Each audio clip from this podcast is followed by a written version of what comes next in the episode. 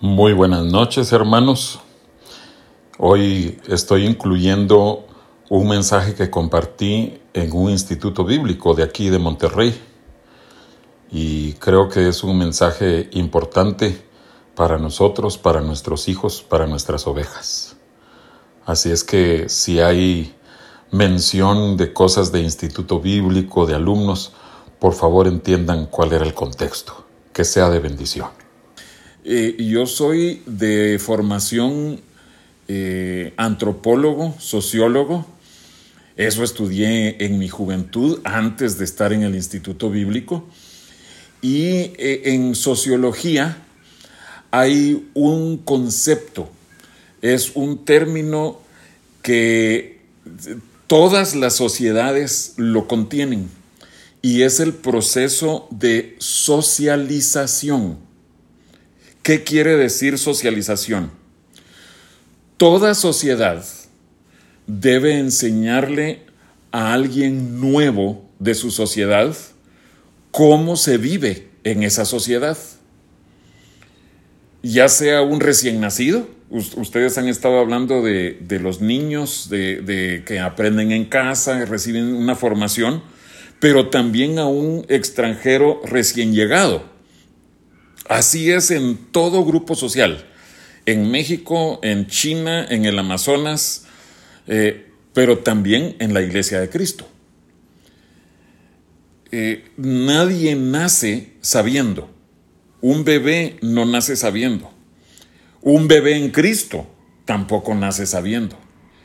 Hace, hace un tiempo eh, me tocó estar en unos bautismos y, cuando se bautizó a una hermana de unos 20, 22 años, eh, al inmediatamente salir del agua, vino ella y, de tanta emoción espiritual que sentía, se estaba persinando.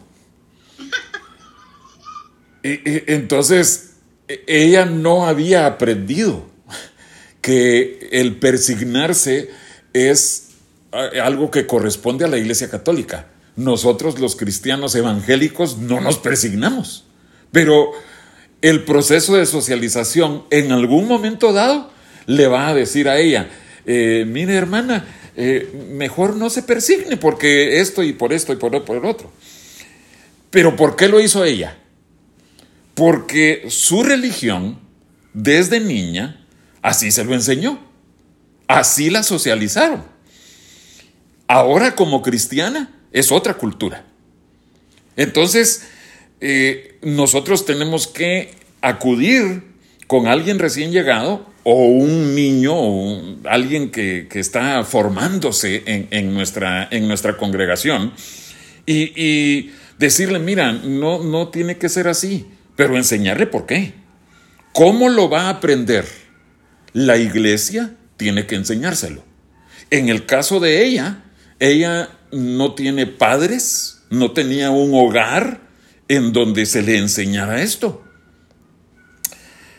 Eso es la socialización, que nosotros como, como seres humanos mayores, o sea, los adultos, tomemos a los nuevos o tomemos a los niños y les enseñemos, los incorporemos a la sociedad. Pero la pregunta crucial es, ¿quién nos enseña? ¿Quién nos socializa? Eh, una de las últimas participantes mencionaba que desde Adán y Eva, o sea que han estado estudiando el proceso de maestros o la enseñanza y el aprendizaje desde el mero principio de la historia. Y quiero que vayamos a Génesis 3. Muy probablemente ustedes ya vieron este, este punto. De allí partió la enseñanza. Pero en Génesis 3, cuando cayeron Adán y Eva, viene Dios y tiene el primer acercamiento con Adán post caída. Antes tenían comunión, antes tenían pláticas, conversaciones continuamente, todo el tiempo. Pero este es el primer encuentro cuando Adán se había estado escondiendo, ustedes lo saben, y Dios se acerca. Versículo 10 de Génesis 3. Y él respondió,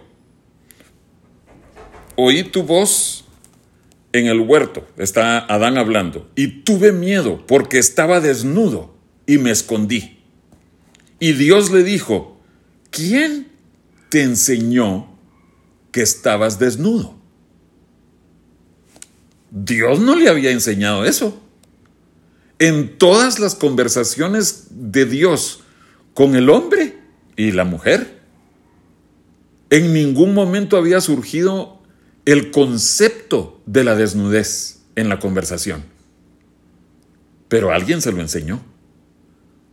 Todos, todos conocen la historia. Ustedes saben bien que la serpiente, Satanás, fue quien le metió esa idea.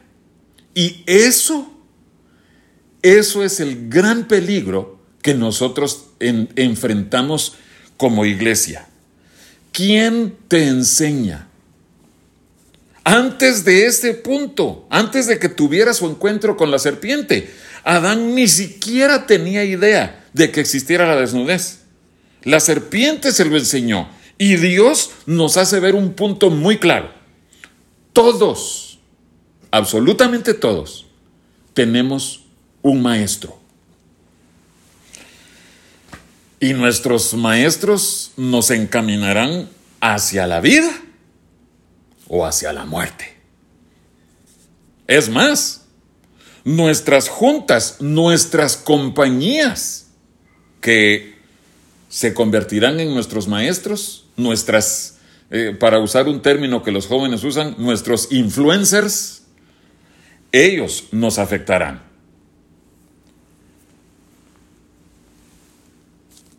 En segundo de Samuel capítulo 13, y, quiero que vayan ahí, eh, les, les quiero mencionar que el Señor ha estado hablándonos durante todo este tiempo de pandemia. La hermana Ruth eh, eh, Martínez Ost envió eh, eh, tal vez era a finales de marzo, cuando estaba comenzando la pandemia, envió un, un mensajito que decía, el Nuevo Testamento se puede leer en 25 horas. Así es que tú puedes leerlo en seis días si lees cuatro horas al, día. Y así hacía la división, ¿verdad? Lo puedes leer en 12 días, lo puedes leer en 24 días. Entonces nosotros lo tomamos como un reto. Yo doy gracias a Dios por ese mensajito que nos enviaron, porque como familia empezamos a leerlo, solo que nosotros lo empezamos a hacer una hora al día. Nos reuníamos y empezar la hora completa, pero la hora cronometrada. Si había comentarios y todo eso, se detenía para que fuera una hora de lectura, que se convertía en una hora, hora 45. Pero como estábamos aquí encerrados en la casa, aprovechábamos el tiempo. Eh, les comento, lo terminamos en 23 horas o 22 y pico de horas, pero le seguimos con el Antiguo Testamento. Entonces, fue un momento aprovechado. Pero una de las partes que siempre nos ha impactado, y, ya lo vamos leyendo ahora dos veces, eh, perdón, eh, solo casualmente anoche Anoche mismo, la lectura se detuvo en segundo de Samuel 12. Hoy todavía no hemos tenido la lectura, pero nos toca el 13. Pero miren, en segundo de Samuel 13, este es una, algo que impacta. 13.1. Aconteció después de esto que teniendo Absalón, hijo de David, una hermana hermosa que se llamaba Tamar, se enamoró de ella Amnón, hijo de David. Y estaba Amnón angustiado hasta enfermarse por Tamar su hermana, pues por ser ella virgen le parecía a Amnón que sería difícil hacerle cosa alguna. Y Amnón tenía un amigo, que era un primo también, un amigo primo que se llamaba Jonadab, hijo de Simea, hermano de David, y Jonadab era hombre muy astuto. El resto de la historia ustedes lo conocen. Pero lo que quiero que veamos es quién nos enseña en el caso de Amnón, su maestro para el mal, para picardías, para inmoralidad, fue Jonadab, su primo, su amigo. Entonces, jóvenes y señoritas, ¿con quién nosotros nos relacionamos? eso va a encarrilar nuestras vidas a llevar cierto tipo de conducta, a desarrollar costumbres, a desarrollar patrones de pensamiento que van a hacer que nosotros lleguemos a la vida o, que terminemos en, en la muerte eterna. Ese es el punto tan delicado de quién nos enseña. Y les digo una cosa, lo que se aprende es muy difícil de desaprender. Por eso es crucial que desde temprana edad ustedes, nosotros, nuestros alumnos, empiecen a aprender las cosas de los cielos, el camino de vida. Estábamos eh, eh, leyendo hace poco en jueces capítulo 12. Eh, esto solo apúntenlo, no, no necesitan acudir allí, pero ahí están los galaditas contra los efrateos, la gente de Efraín. Tenían una disputa, una guerra grande, pero resulta que los efrateos sabían que llevaban las de perder. Entonces lo que hicieron es que ellos se hicieron pasar por galaditas. Y los galaditas estaban confundidos. A ver, ¿cómo hacemos? Ya sé, dijo alguien. Ponlos a que digan Shibolet. ¿Cómo? Sí. Ponlos a que digan Shibolet. Y vas a ver que los efrateos no pueden decir Shibolet, sino dicen Sibolet. Y a todo aquel al que se le confirmaba que era efrateo, que no podía decir Shibolet, lo degollaron. Lo que habían aprendido desde niños, imagínense, en la cultura efratea no existía el sonido SH, shi, no. Ellos no decían shi bolet, sino decían si bolet. Eh, pensémoslo de esta forma. Los españoles eh, pronuncian la Z y la C eh, con el sonido f, f, el gozo de mi corazón. Y eso quiera que no se puede fingir un poquito. Nosotros podemos hacer como que, como que podemos decir la Z. Eh, me acuerdo cuando yo era niño, había un líder en la iglesia donde yo asistía que él quería eh, impresionar con que él sí pronunciaba la Z. Entonces, eh, orando, él decía, Señor, tenemos sumo gozo en nuestro corazón. o sea, en unas sí lo hacía, en otras no. Ahí quedaba evidente. Este no era español, este era un guatemalteco que estaba fingiéndose español. Pero a lo que voy es que nosotros aprendemos y lo que aprendemos es bien difícil de desaprender. Por eso es urgente que nosotros sepamos quién es nuestro maestro y que ustedes, jóvenes que van a salir en algún momento a ministrar, que ustedes tomen esa consigna. Queremos enseñar bien a nuestros recién convertidos, a las ovejitas de nuestras congregaciones, de los grupos de hogar, eh, grupo de acción, mencionaba la hermana Rachel porque es vital, es vital que nosotros formemos correctamente a los discípulos de Cristo. Y ahí es donde entra la función de los maestros en el pueblo de Dios. asegurarnos de que todo israelita o todo cristiano esté debidamente preparado para vivir como cristiano. Ustedes ya estudiaron Éxodo, Levítico, Deuteronomio, y allí se mencionan las siete fiestas de Jehová o las siete fiestas del Señor, comenzando con la Pascua, terminando con tabernáculos. Son siete fiestas. Y esas siete fiestas de Jehová se celebraban anualmente. Y una de las eh, cosas que incluía, uno de los aspectos que incluía la celebración de la fiesta, es que los sacerdotes, los levitas, tenían que repasar qué era lo que esa fiesta estaba simbolizando.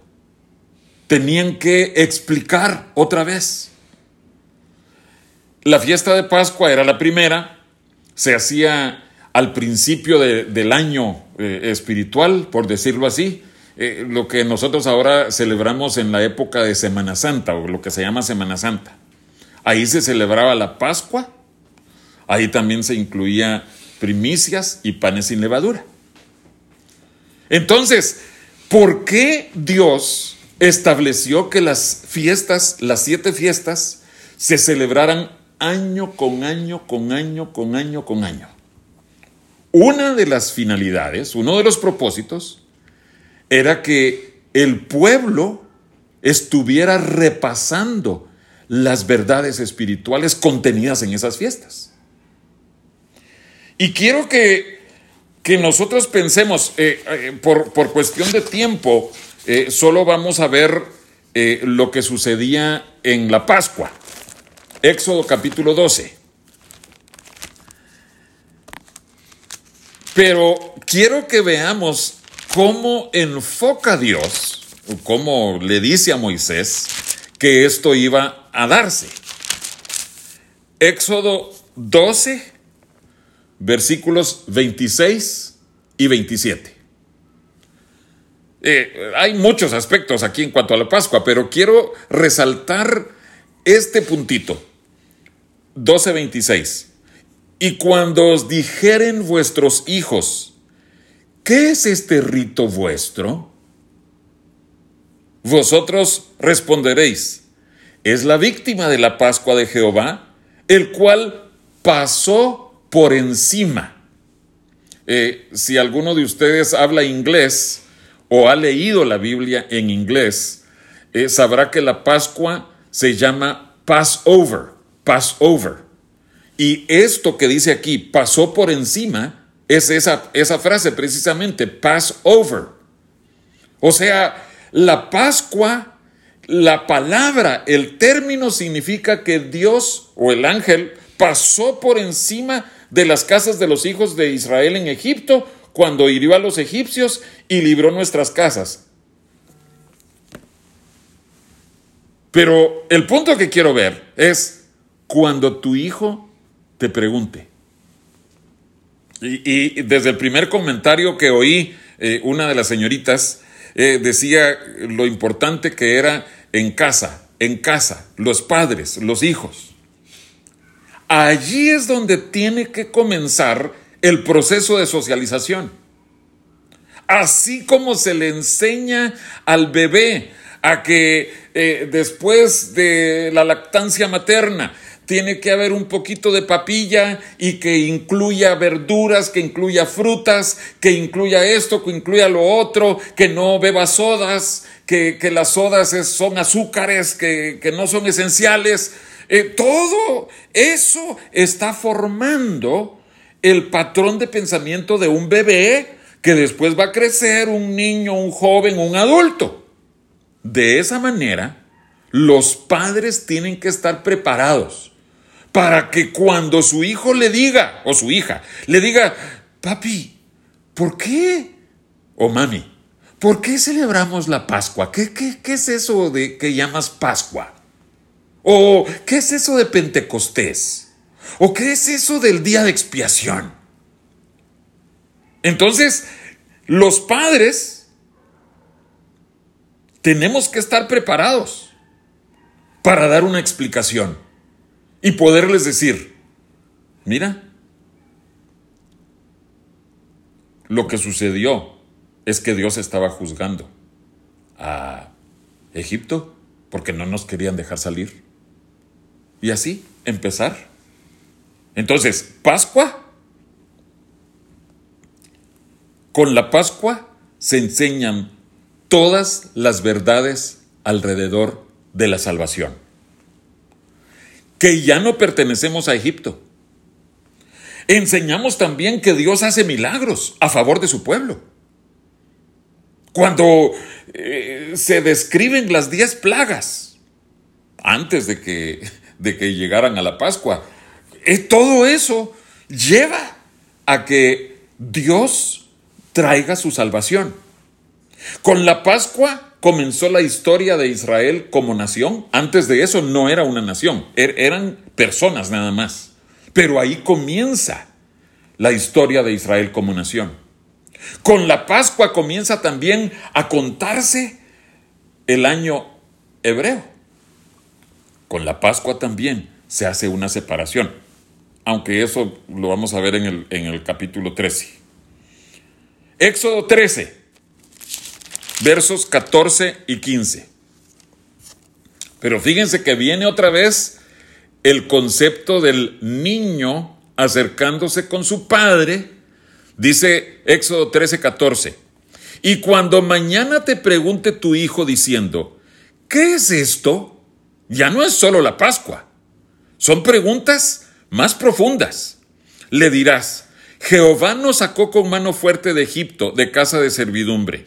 Y endureciéndose Faraón para no dejarnos ir, Jehová hizo morir en la tierra de Egipto a todo primogénito, desde el primogénito humano hasta el primogénito de la bestia. Y por esta causa yo sacrifico para Jehová todo primogénito macho y redimo al primogénito de mis hijos.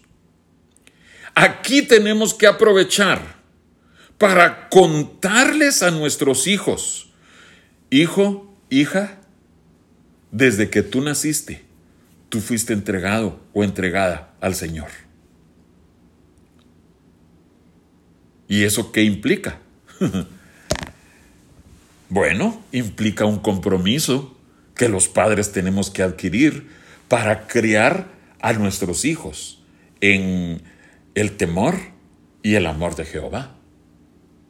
Implica que nosotros vamos a basarnos en las escrituras para la crianza, para la llevada adelante de nuestros hijos. Por ejemplo, la escritura habla de la vara de corrección. El mundo no cree en la vara de corrección. La escritura sí. Entonces, cuando nosotros traemos a nuestros hijos al Señor y le decimos, Señor, que estamos estableciendo una diferencia entre Egipto e Israel. Estamos dejando a, un lado los patrones de pensamiento del mundo para adoptar el patrón de, de pensamiento de Dios, lo que nos muestra a través de sus escrituras. Una de esas cosas incluye que disciplinemos a nuestros hijos con vara de corrección. Pero todo eso es algo que tenemos que enseñarles a nuestros hijos. Tenemos que decirles, hijo, tú desde que naciste, o desde antes de que nacieras, tú fuiste guardado para el Señor. Y desde que nosotros vinimos delante de Dios y te trajimos, te presentamos, vinieron los líderes de la iglesia, los pastores, los ancianos, oraron por ti. Desde entonces, tú has sido separado para que le pertenezca solo al Señor. Entonces, por eso, tú tienes que vivir de una manera acorde a eso. Más adelante, Josué capítulo 4. Eh, eh, así pueden ustedes repasar todas las fiestas, pero solo quiero llevarlos a una cosa más en, dentro del viaje de Israel. En Josué capítulo 4 ya terminó el viaje de Israel, ya pasó eh, Éxodo, Levítico, Números, Deuteronomio, y estamos viendo cuando ingresan a la tierra prometida. Están por tomar posesión de la tierra prometida. Pero Dios los hace que levanten un monumento memorial. Josué 4, versículos 6 y 7. Para que esto sea señal entre vosotros. Y cuando vuestros hijos preguntaren a sus padres mañana diciendo, ¿qué significan estas piedras? Les responderéis que las aguas del Jordán fueron divididas delante del arca de pacto de Jehová. Cuando ella pasó el Jordán, las aguas del Jordán se dividieron y estas piedras servirán de monumento conmemorativo a los hijos de Israel para siempre. Dios estaba asegurándose de que quedara marcado, que quedara conmemorado. Hay un final para el trayecto, para el viaje espiritual del cristiano, de los israelitas y de los cristianos. Hay un final. Sí, tú estabas en Egipto. Sí, tú pasaste por 40 años de viaje por el desierto. Pero este memorial, este monumento debe hacerte recordar que nosotros estamos dirigiéndonos hacia la madurez y, después voy a, a mencionar eso al final. Estamos dirigiéndonos hacia la madurez, hacia el final del viaje. Y hermanos jóvenes, señoritas, no me estoy refiriendo al cielo, me estoy refiriendo a crecer en la plenitud de Cristo. Que nosotros dejemos atrás el ser niños, el ser jóvenes y que lleguemos a ser padres espiritualmente hablando. Los padres tienen que explicarles eso a los hijos. Y cuando eh, alguna de ustedes mencionaba que cuando tengan sus hijos, qué lindo, que el Señor les dé que se casen en la voluntad preciosa de Dios, que tengan ustedes una descendencia piadosa, un linaje que glorifique a Cristo y que sus hijos, cuando se acerquen con ustedes y les digan, papi, mami, ¿por qué esto? ¿Por qué aquello? Que ustedes tengan la respuesta y les puedan decir, fíjate que Dios me mostró esto, Dios hizo esto con, conmigo, Dios hizo esto con mami, con papi, Dios hizo esto con tus abuelitos, o sea, con nuestros padres. Y también, y ahora vamos a pasar a esto, Dios puso pastores y maestros que nos enseñaron esto y aquello y lo otro. Porque es, vemos aquí que está la función inicial de los padres. En casa se tiene que enseñar todas esas verdades. Anteayer, solo para que vean el Señor tan lindo, vayamos por favor a segundo de Samuel capítulo 1. Les decía que anoche nos habíamos quedado terminando en el capítulo 11, 12. Pero Anteayer, leyendo con la familia, veíamos una confirmación de esto. Yo, estaba buscando al Señor en cuanto a este mensaje, que compartir con ustedes, pero en segundo de Samuel 1, o sea, lo que estábamos leyendo antenoche, segundo de Samuel 1, es la muerte de Saúl, de sus hijos, incluyendo a Jonatán, Abinadab, y llega alguien con la noticia a David, el que había sido encargado de, darle la estocada final a, a Saúl. Y él, ese hombre, un amalecita creía que iba a congraciarse con David. Pero David, lejos de congraciarse, eh, este hombre con él, David lo mandó matar, porque no tenía por qué estarse regocijando por la muerte de Saúl. Y ustedes conocen este pasaje, cómo han caído los valientes, está David endechando. Pero dice el verso 17 y 18 de segundo de Samuel 1. Y endechó David a Saúl y a Jonatán su hijo con esta endecha, y dijo que debía enseñarse a los hijos de Judá. ¿Por qué tenía que enseñarse? Todo cristiano, todo israelita, tiene que aprender. Vamos a respetar a la autoridad puesta por Dios sobre nuestra vida. Yo no justificaría muchos de los actos de Saúl, pero eso, David no los justificaba, pero eso no le autorizaba el levantar su mano contra el ungido de Jehová. David todo el tiempo se abstuvo de levantarse en contra de Saúl. Saúl ya había sido desechado como rey y estoy seguro de que más gente lo sabía. David ya había sido ungido por Samuel como rey. Pero aún así, David detuvo su mano, no se levantó contra su autoridad. Y dice él, que esto les sea enseñado a todos los miembros del pueblo, a todo Judá. ¿Qué se tiene que enseñar? Tienes que respetar, tienes que honrar a tus autoridades.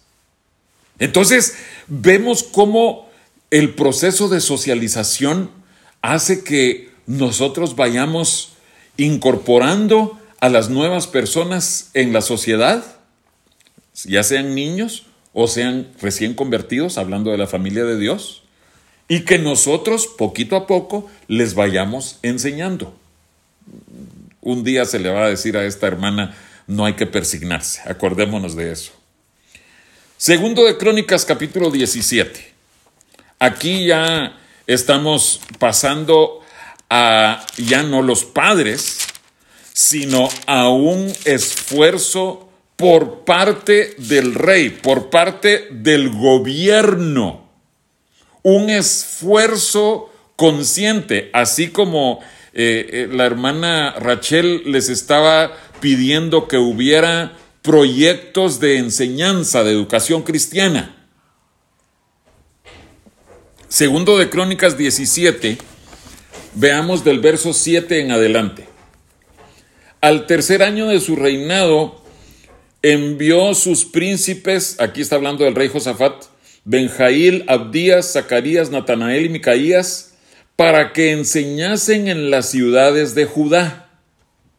Aquí son personas no espirituales, es en este, en este versículo, verso 8, y con ellos a los levitas Semaías, Netanías, Ebadías, Asael, Semiramot, Jonatán, Adonías, Tobías y Tobadonías, y con ellos a los sacerdotes Elisama y Joram. Aquí ya son los espirituales, levitas y sacerdotes. Verso 9, y enseñaron en Judá, teniendo consigo el libro de la ley de Jehová, y recorrieron todas las ciudades de Judá enseñando al pueblo. Ahorita vamos a leer solo hasta ahí. Este es un esfuerzo consciente, deliberado, de asegurarse de que todo el pueblo aprendiera la ley del Señor. Y se aseguró de que fueran los dos gobiernos, que fuera el gobierno oficial eh, eh, civil, por decirlo así, pero también el gobierno religioso. Era el esfuerzo del rey para poder enseñar a todo el pueblo y que todo el pueblo fuera equipado.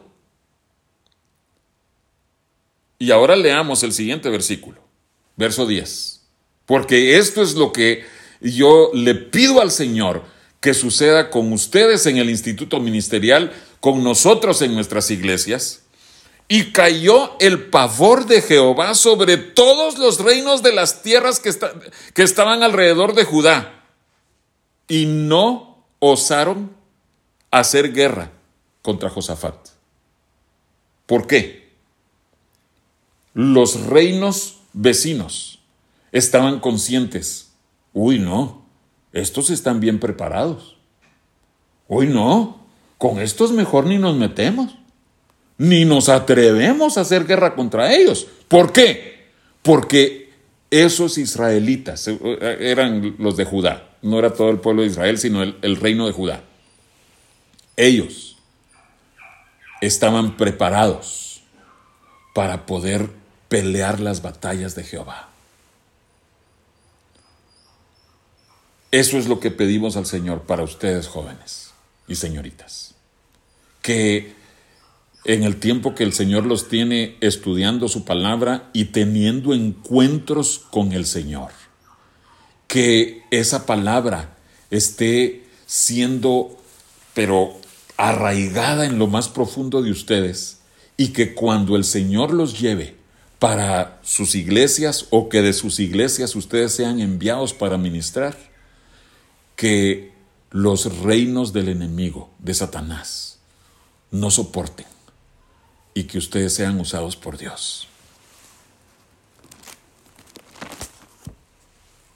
Les menciono Tito capítulo 2, solo apunten ahí, Tito 2, versículos 3 y 4, nos dice que las mayores, las ancianas, tienen que enseñar a las mujeres jóvenes, o sea, es un esfuerzo de parte de la iglesia que tiene que haber una transmisión, una enseñanza para que los más jóvenes sean formados.